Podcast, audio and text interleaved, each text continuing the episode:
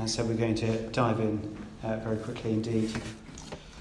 Uh, I, I, wanted to just mention one thing. Uh, last week we talked about uh, the protection of words within relationships. Um, and I just wanted to say uh, a little thing just as we begin. You do need to protect yourself with regard to abuse. That is, abuse in any relationship, whether that physical or verbal, is an issue of covenant unfaithfulness, and it must not be ignored. I know that's a very sensitive and a very difficult issue. Love involves at that point, in terms of abuse, to speak to someone who will protect you um, and then get out very quickly. Uh, seek uh, help for both of you, but love the abuser, knowing that they are sick and they need help. And you being silent, you are not loving them or protecting yourself. So consider those. I'd love to talk to you about that if that's an issue, um, or you know someone who's in that situation. We need to help and love those people, uh, particularly. But we're on the subject of love today, and uh, the Beatles once sang, didn't they, many, many years ago, All You Need Is. Well, we know the answer to that. Um, Ed Sheeran, 50 years later, said these words, didn't he? I have found a love for me and I'm not going to sing the tune. Uh, so there we go. But there's nothing unique, is there, about their subject choice? I mean, whatever generation of music you look at, what dominates music lyrics? It is the subject of love. And why not? And why not? Because we, we want to know, we want to feel it, we want to experience it, don't we? We want to also give it. And when we get it right, whether that's in kind of family relationships or friendships or in our intimate relationships, when we get love right, wow, it's the best thing ever, isn't it? It's so joyful and delightful. But when we get it wrong, there are a few things that hurt us more deeply and scar us more permanently.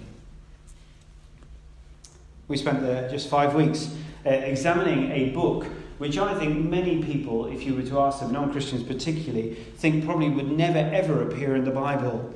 The book is the Song of Songs, it's this collection of love poems and it's hardly, is it, within that caricature of what people understand the Bible to be, or even what they understand Christianity to be. Uh, it's extraordinary, isn't it? If you're a Christian here today, though, I hope uh, that you've seen already that Christianity is not about a kind of a dour, frumpy, joyless life riddled with rules. No, the Christian life is primarily and should be a joyful, liberating, new life through faith in the Lord Jesus Christ. It's a new life with eternal hope, with purpose, and with joy. New life with intimate and delightful relationships, satisfying relationships. And that is whether you're married or not.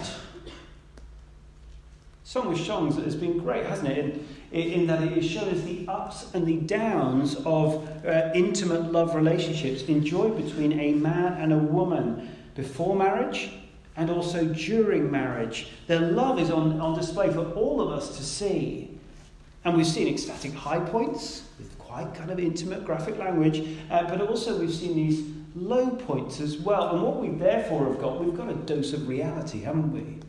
Right in front of us here.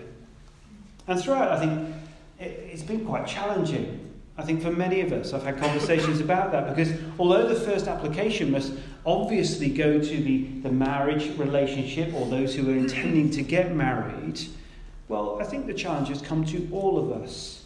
Because the application goes to all of us. Because the intimacy we see here in Song of Songs must point us to the intimacy that we can all enjoy as the bride of Christ if we are Christians here today in the, his church. That's described in Ephesians 5, if you want to look at that later. And therefore, it's been helpful as a whole church to look at these poems because we must learn and seek to nurture intimacy with God. As we see here in Song of Songs, we've been given some of the tools to do just that. And so, if you do find yourself, you know, a bit dry, a bit distant from God, you kind of sat here going, I'll go through the motions and so on. Well, here we've got some wonderful tools. Don't let that become the norm for you. Nurture uh, an intimate relationship that you perhaps once had with God and enjoyed with God. Recall, as we saw last week, the covenant that you have entered into through faith in Jesus Christ. Renew that covenant daily with God.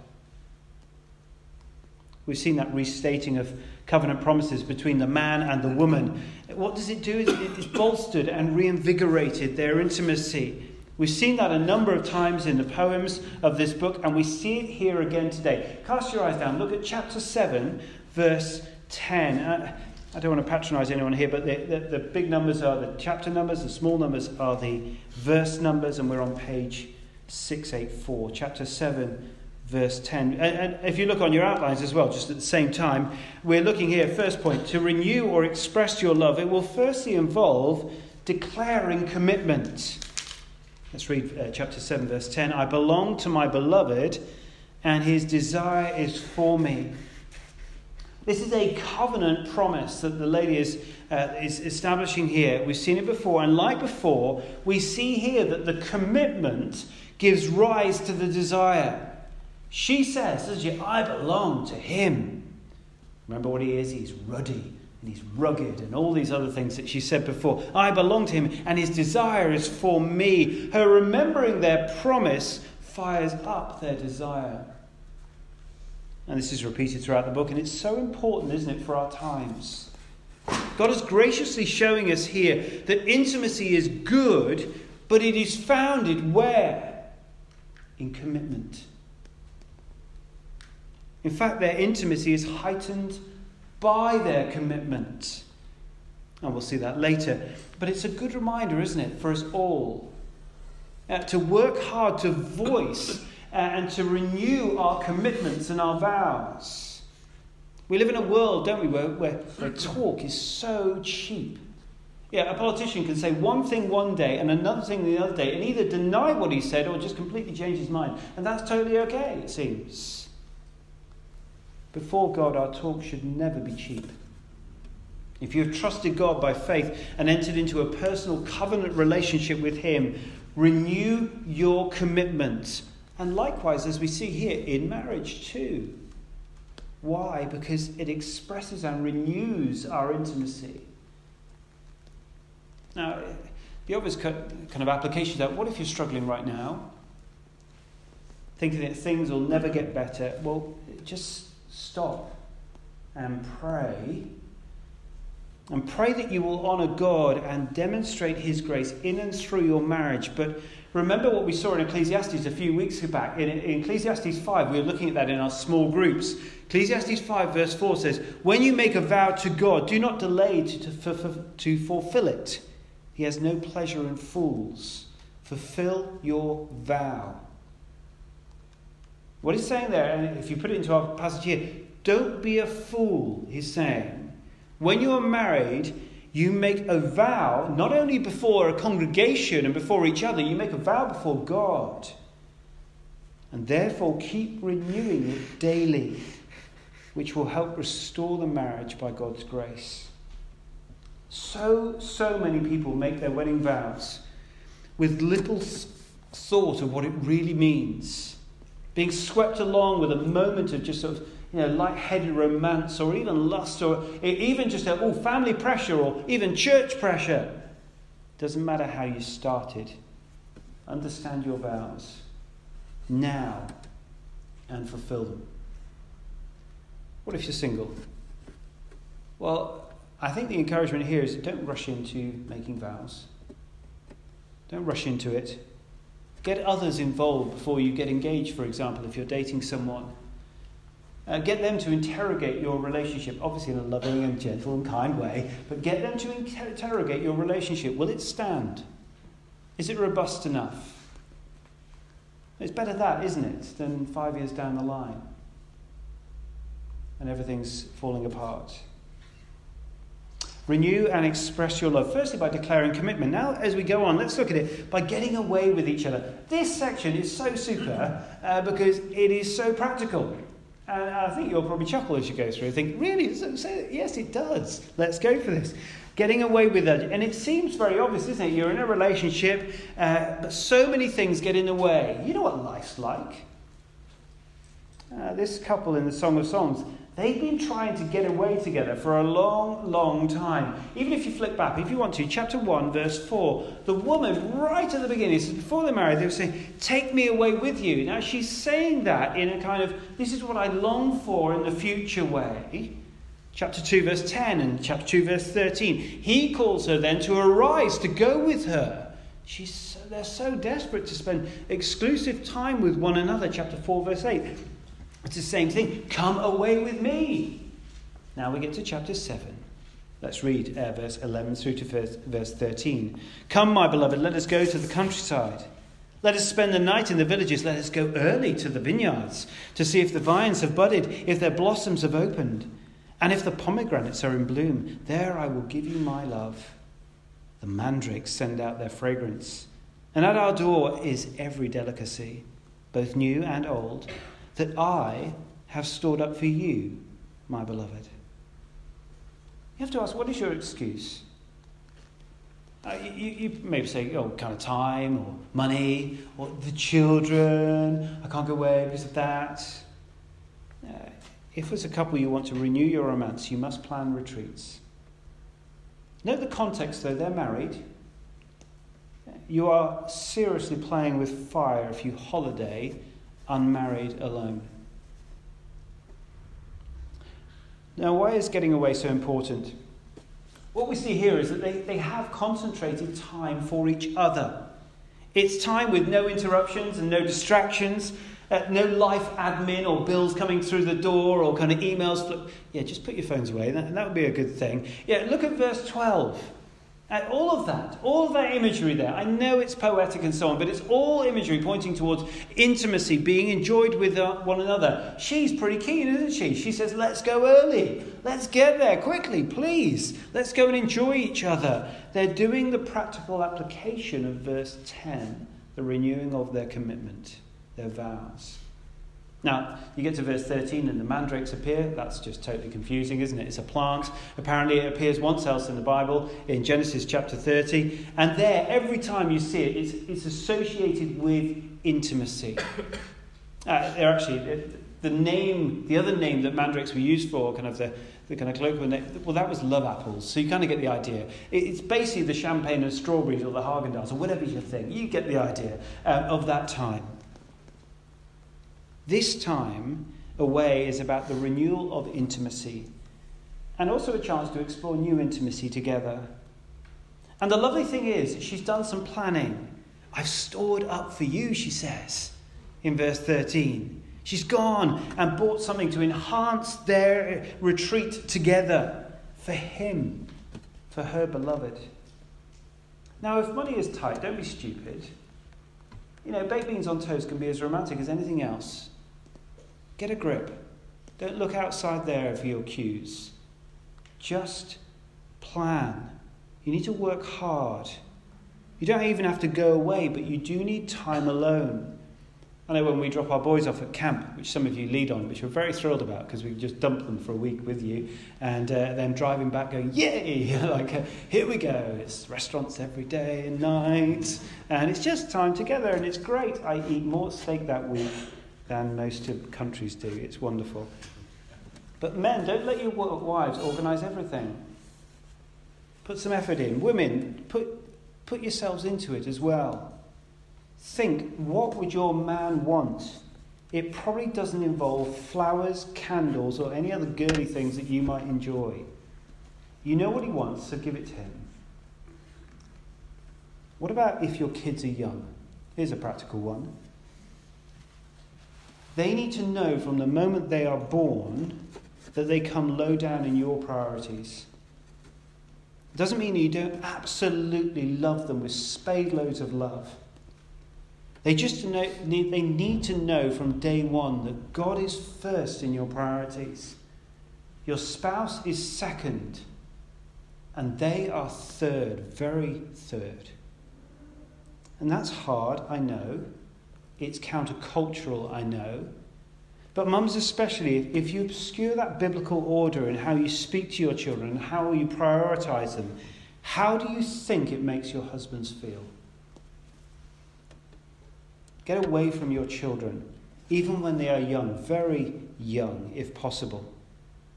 Uh, leave your child with a parent or a friend, and there's innumerable people in this church who would love to help you out in that. And show your children who in your home is most important. I know things have been really hard, particularly if you've suffered loss or miscarriage or illness or any number of things that will and can interrupt romance and love. Can I encourage you to still get away? Now, that getting away might involve sitting on a sofa all week, cry, weekend crying your eyes out in each other's arms. But let me tell you, that will not take the pain away, but it will help you carry it together. With the help of, of course, the Lord. It's very practical, isn't it? If you want to renew and express your love, you need to get away with each other, as we see here. Thirdly, uh, chapter 8, verse 1 to 3, we see them expressing affection publicly. Look with me at, at those verses if you can. If only you were, like, you were to me like a brother who was nursed at my mother's breast, then if I found you outside, I would kiss you, and no one would despise me. I would lead you and bring you to my mother's house, she who has taught me. I would give you spice wine to drink, the nectar of my pomegranates. His left arm is under my head, and his right arm embraces me.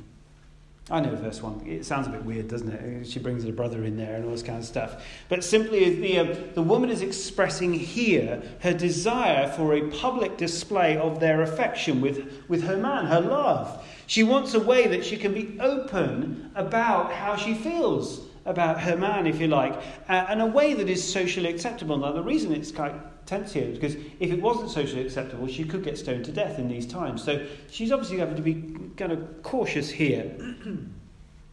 but the reason she mentions her brother is because she could be affectionate with her brother. She could kiss her brother in public. You see, she wants to be able to kiss her love publicly and lead him to their marriage bed. That's what the euphemisms of chapter 2, sorry, verse 2, uh, kind of point us to. But the goal of all of that comes in verse 3. Look at it. She wants in the day, verse 1 and 2, to give public affection, so that by the end of the night, verse 3, she's in the embrace of her lover. What do we learn here? Well, I think we see here that, to keep the romance and the affection alive, we must find publicly acceptable ways to be affectionate with our spouses. Not in church, uh, because you don't want to be a distraction, do you, to your spouse? You want to love them and not be a distraction. So if, you, you know, if your spouse has a tendency of putting your arm around you, just flick it off. You know, don't get up. You know, this is time to be to concentrate about Jesus. Flick them. Get them. No, sorry. Um, you know, if they're a distraction, but be honest about that with each other. I'm not saying a hard and fast rule, just saying be honest. If you hold my hand, I start thinking about you and not about Jesus. That's what I would say. Maybe you're different. Also, you, want to do, you don't want to be a distraction to others, do you? In church. So love people around you. But we must find ways to be playful and communicate to each other, whatever that is for you guys. Men, particularly, need to remember that intimacy doesn't begin the moment you enter the bedroom at night time. It begins when you wake up, doesn't it? Uh, as you say, as you leave the house. A loving touch, a, a text, a romance uh, uh, that builds up throughout the day. That's what we see here. The woman here seems to have a plan, and she executes that plan quite marvellously, doesn't she? So we've seen so far, if you're going to renew and express your love, that ought to involve declaring commitment, getting away with each other, expressing affection publicly. But again, don't forget the application to all of us here uh, and our relationship with Christ. Uh, you know, it's not direct, but you know, getting away with Christ might look very different to a romantic break in a hotel. But prioritizing time, a weekend, uh, you know, whether that's at a conference or you just go away with a deliberate thought, I'm going to read this, I'm going to spend some time in prayer about this, and so on. Spend some time expressing your affection for Christ publicly. Well, I mean, what does that look like? I wonder how many of us actually do that when in earshot with our non Christian friends. We don't want to be weird about that, but if you don't speak about your first love ever, you have to wonder, don't you, if he's truly your first love. I think over the last few weeks we've seen that love is pretty hard work, isn't it, sometimes in our relationships. So often we struggle to understand it and uh, to enjoy it and, how to express it. And uh, how kind, therefore, as we get to this end part of this whole book now, how kind that God gives us some wisdom to understand love more clearly. We're on our second point now, from verses uh, 5 to the end of chapter 8. And we see three things here. Let's rattle through them quite quickly as we close. Can we look at, down at chapter 8, verse 5? And we'll read through to verse 7. Who is this coming up from the wilderness, leaning on her beloved? Under the apple tree I roused you. There your mother conceived you. There she who was in labor gave you birth. Place me like a seal over your heart, like a seal on your arm, for love is as strong as death, is jealousy unyielding as the grave. It burns like blazing fire, like a mighty flame. Many waters cannot quench love, rivers cannot sweep it away. If one were to give all the wealth of one's house for love, it would be utterly scorned. Do you remember back in 8 1, uh, chapter 8, verse 1? She wanted uh, some public affection, didn't she? That she wanted to get away. Uh, previously to that, she, it seems by uh, verse 5, she's got exactly what she's wanted. She's coming up from the wilderness now, leaning on her beloved. And by the end of verse 5, she's reminiscing, isn't she? She's like, well, this was a good time away. We enjoyed that. This is good. They're giving each themselves to each other. And she's recalling her joy in that. Under the apple tree, I roused you. And such is the, the, the, uh, the kind of their love as she poetically recalls their commitment as, as a seal now you know, like a hot wax seal, which would be used by a king to certify something that was his, whether it's a document or something else. Now, what does that seal symbolize? It symbolizes two things, really. Firstly, it symbolizes ownership. Whatever that seal was on, it belonged to the king, it came from the king, but also it symbolizes power. Because whatever that, for example, a document said, if it had a seal on it, that could not be changed. They were the words of the king and they could not be changed. And the powerful seal of their love is then spelt out. We've seen how love is described in four ways. Look down at verse 6, halfway through, and then into verse 7. Love is as strong as death, they say, as unyielding as death. That is, none of us can escape the grip of death. We're all heading that way. And the picture is true love doesn't give up, it is utterly unyielding. It's a good test for your love, that, isn't it? Secondly, at the end of verse 6, love burns like a godly flame. That is, it's passionate, it's pure, it's, it's burning and alive, not stagnant and cold the beginning of verse 3. Love is a fire that can't be put out by many rivers. That is, true love has good, um, a kind of a, a great permanence and perseverance. It won't be put out. And lastly, love is a great prize. You can't buy true love, but it doesn't have a price. Love has to be given.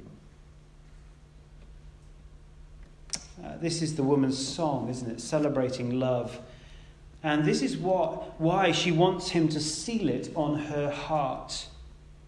And I wonder, do you read that and, and kind of you look at those kind of four characteristics of love, true love, and, and does that really appeal to you?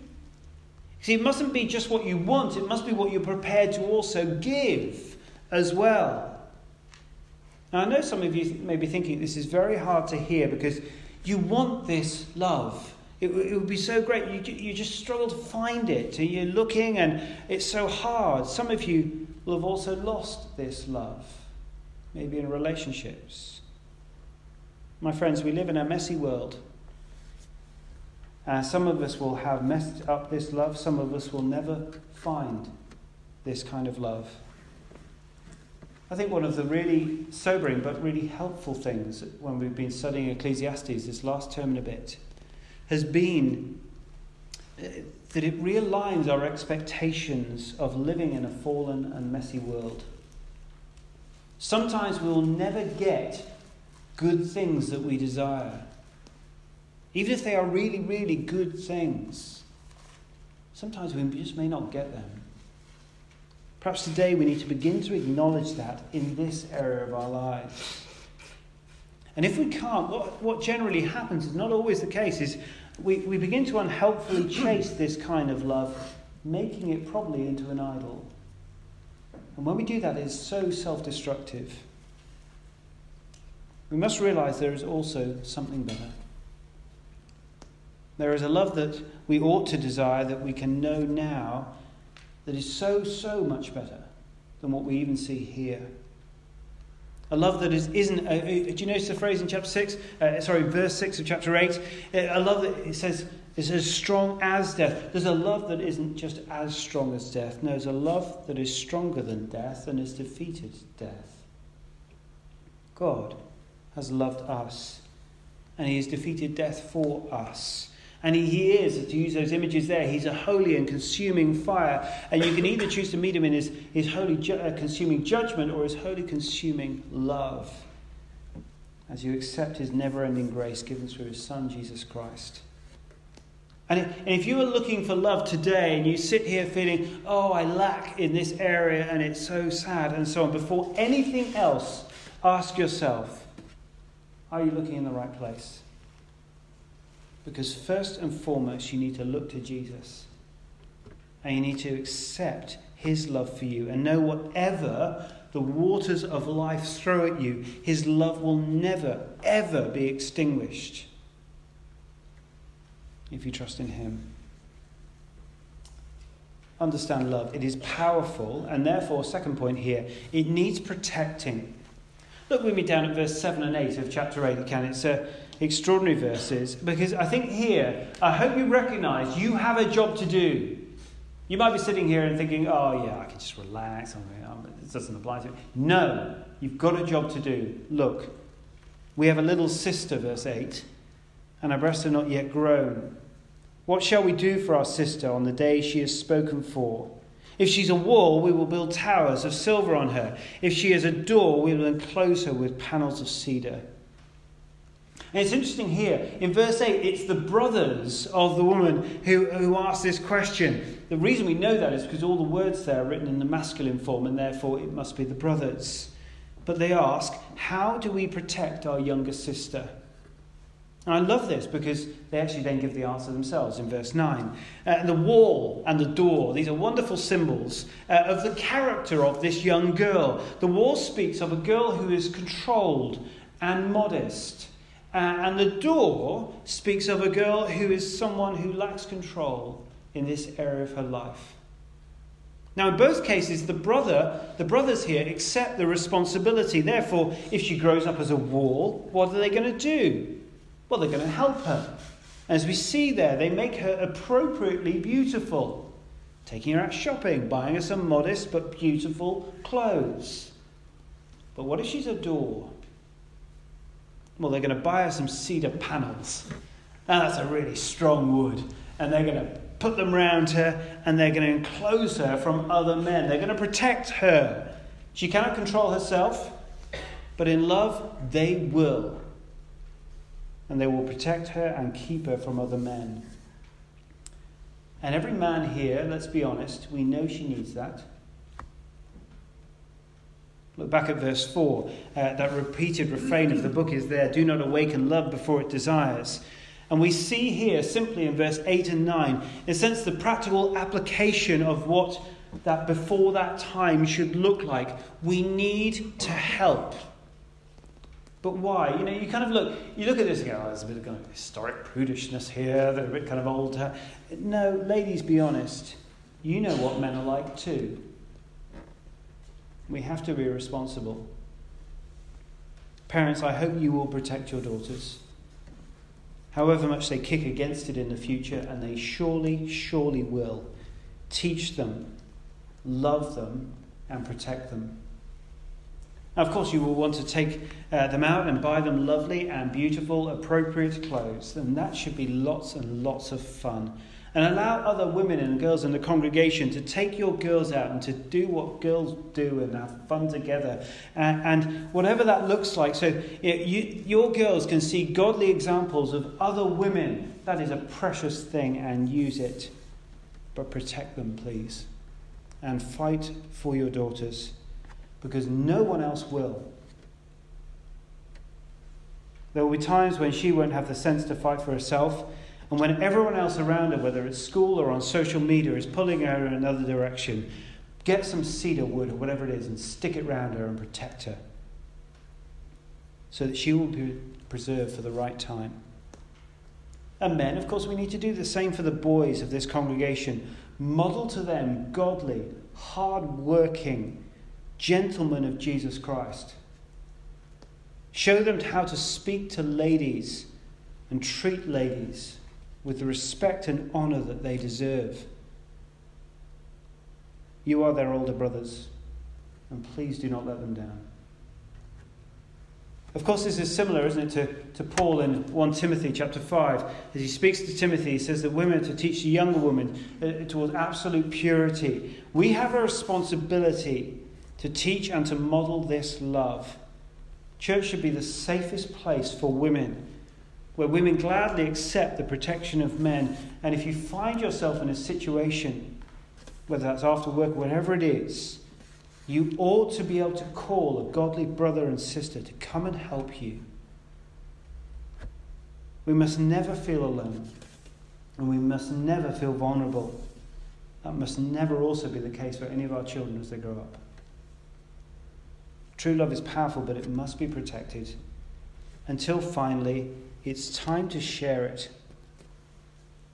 And the sharing of the love here in the last few verses, verses 10 through to 14, the context is, of course, marriage between a man and a woman, as it is throughout the whole of the Bible. And the positive point here is in verse 10 to 14 when love is not awakened before its right time, it brings about a greater, a greater, more delightful contentment. Look at verse 10. He's content. Why? Because she's been a wall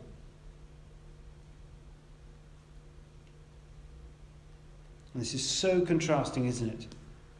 To everything you see in our society, whether it's on the TV or a magazine. Everywhere else out there says, oh, go out, go and find some experience, experiment, try this, try that with as many people as you can so that you will get that, so you can give more. No, it's absolute rubbish. The word thus in verse 10 is the absolute key here.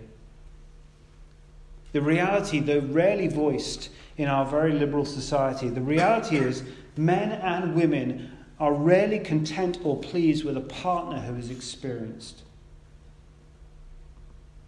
Because all you're looking at is just a double standard, a walking compromise. They are walking doors rather than beautified walls. No one wants a door for a spouse.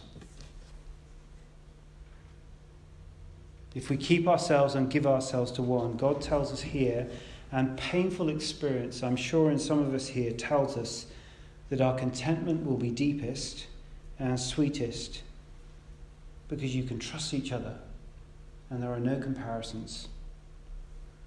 And she delights in her love and being able to bring him contentment. It's wonderful. She has become that in verse 10, halfway through. Uh, that is, she has worked to find what brings contentment to her love. And part of that is her exclusive love for him, which is expressed in verse 12. Sorry, I'm running through this very quickly, but time is short. And you get to the end of verse 13 and 14, and they delight in each other, and we actually get at the end the happily ever after as they consummate their love. And he even loves, you know, this is true love, because in verse 13, the man actually loves her voice. And to be honest, most men don't like anyone's voices, they just like it quiet. So it must be true love at this point. Now, what should we say as we end this, uh, our time together in this book? Well, we do get to happily ever after, after eight chapters, but it's jolly hard work. And the point is, as we look through this, it is possible with God's grace and His help and His wisdom from His Word.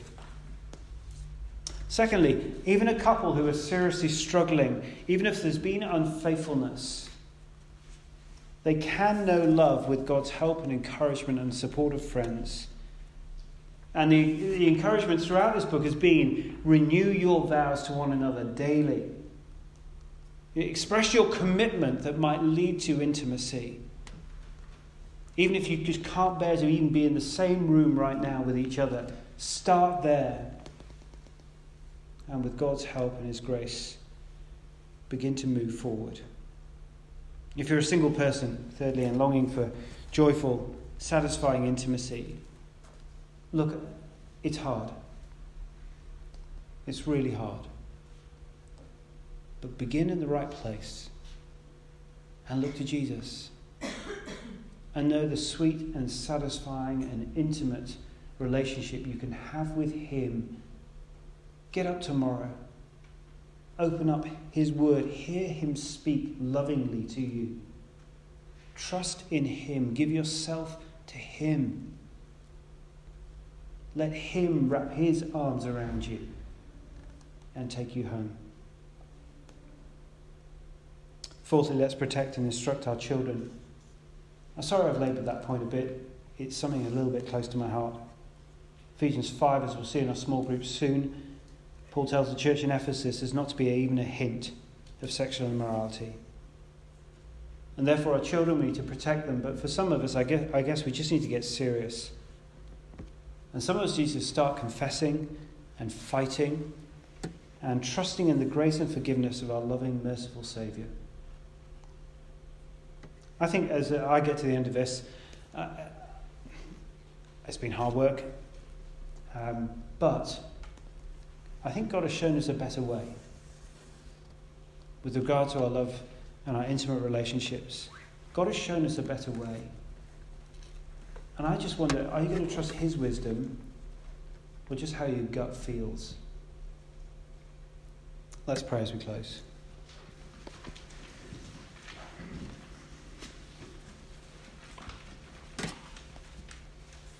Maybe just a moment of quiet. Uh, there's lots of applications from today. Maybe we just need to have a moment of, to pray ourselves and how we are going to personally apply what we've heard from God, speak through His Word and by His Spirit.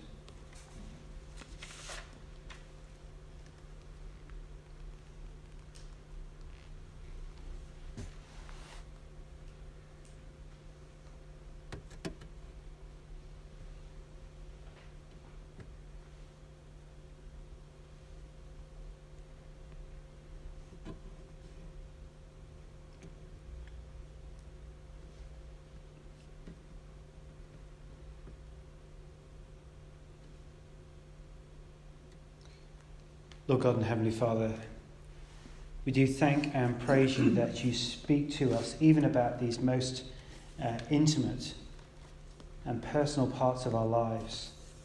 Thank you that you've given us the joy of knowing intimate relationships with one another as friends, in relationships with spouses, husbands, wives. But thank you first and foremost that we can live knowing that because of Jesus, your banner over us is love. Lord Jesus, I guess many of us will have failed in this area. Many of us um, could be struggling in this area. Help us to not be lazy. Help us to work in, in our lives to be honest and open with friends that they might walk with us so that we might be more honoring and pleasing to you. And also that we might know the joy of walking in your ways. Help us to know your love today. Please, by your Spirit, work in each of our hearts. And where we need to confess sin, help us to be brave and to know that uh, we will be received when we do that as one who has sought forgiveness to a loving Heavenly Father and who longs to forgive us. Help us to know that sweet and beautiful love that we can only receive through the faith in the Lord Jesus Christ. We ask these things in Jesus' name. Amen.